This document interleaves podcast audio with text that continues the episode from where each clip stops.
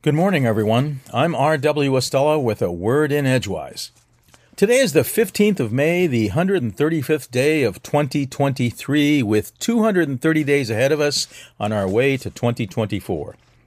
In his poem titled May 15th, Charles W. Pratt confesses, The time has come to revise line by line by line, the rough draft of my field, till down the green grass lies, obedient to design, and the lovely scruffy tufts of flowers, they too must yield.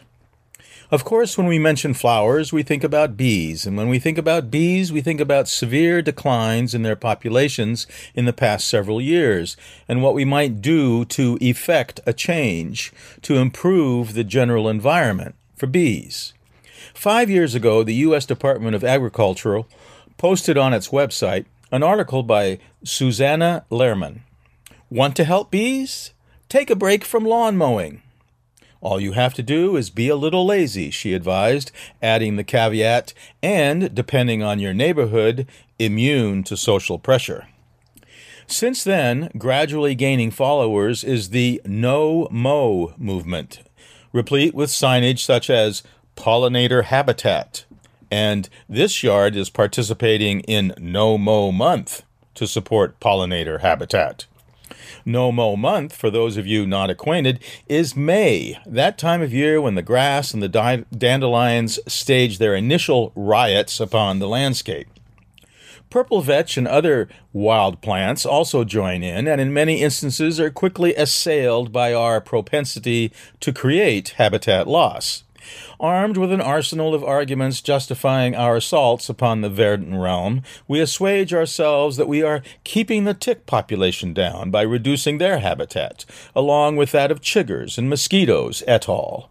And voila, an abundance of activity ensues, with mowers and weed whackers and other sundry and diverse mechanical devices disturbing the peace and altering the natural environment. Lest anyone believe I am immune from the fundamental human inclination to control my environment, especially this past week when everything became verdantly lush after the week before bringing so much moisture, I too felt compelled to make the trip to the hangar, retrieve my mower, and bring it back to our site by the river for spring, summer, and fall grass cutting. But so far, I am resisting because it feels like the right thing to do. After all, only two more weeks of May are on the calendar. I look at all the bright yellow dandelions amid the ever heightening fresh green blades of grass and imagine it all nicely cut, like the neighbors have done to theirs. But then I think about the bees. Heavenward this morning and tomorrow morning, hanging low in the eastern sky just before dawn, are our waning crescent moon gaining on Jupiter, which our moon will occult on Wednesday morning, May 17th.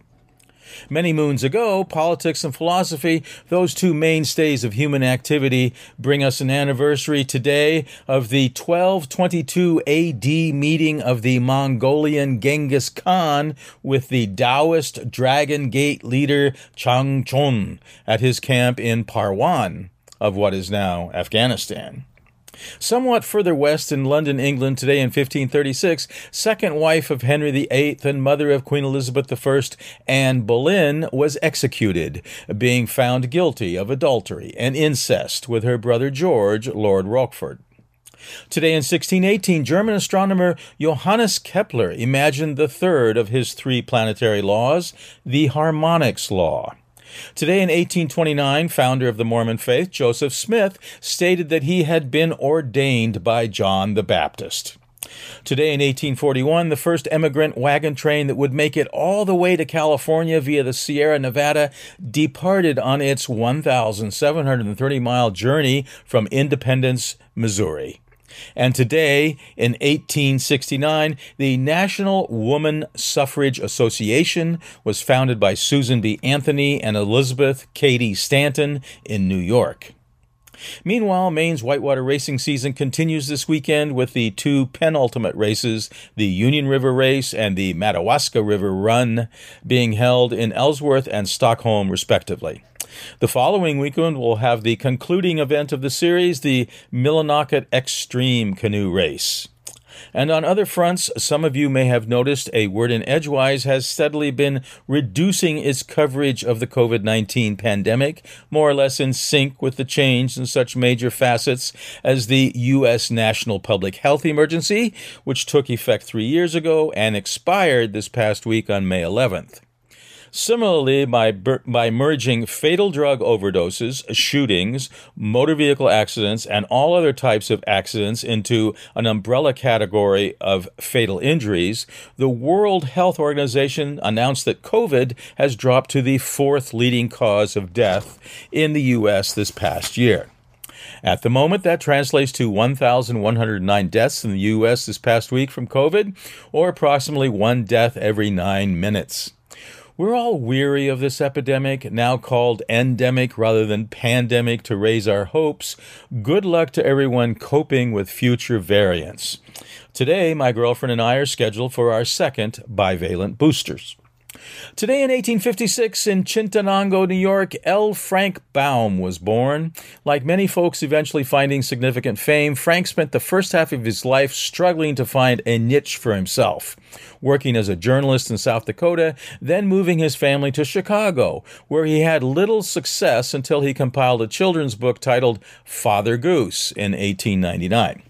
His next book, however, published in 1900, would make him famous that being The Wizard of Oz. Nonetheless, despite writing 13 additional books in the Oz series and dozens of other children's books, Frank Baum made bad investments that subsequently strained his finances. Biographer Ed Morrow tells us L. Frank Baum in his later years lived in Los Angeles, where his attempts to build the world's first theme park failed, though he was comforted by the fact that Oz and its inhabitants had entertained generations of children around the world. The name for his fictional kingdom came to him from his office file cabinet, which had a label that read O to Z. Today is also the birthday in 1565 of Amsterdam's Zuiderkerk architect Henrique de Keyser. In 1567 of Italian opera pioneer Claudio Monteverdi. In 1869, of English poet and advocate of smallpox inoculation Mary Wortley Montagu. In 1859, of French Nobel physicist and husband of Marie Pierre Curie. In 1890, of American writer Katherine Anne Porter.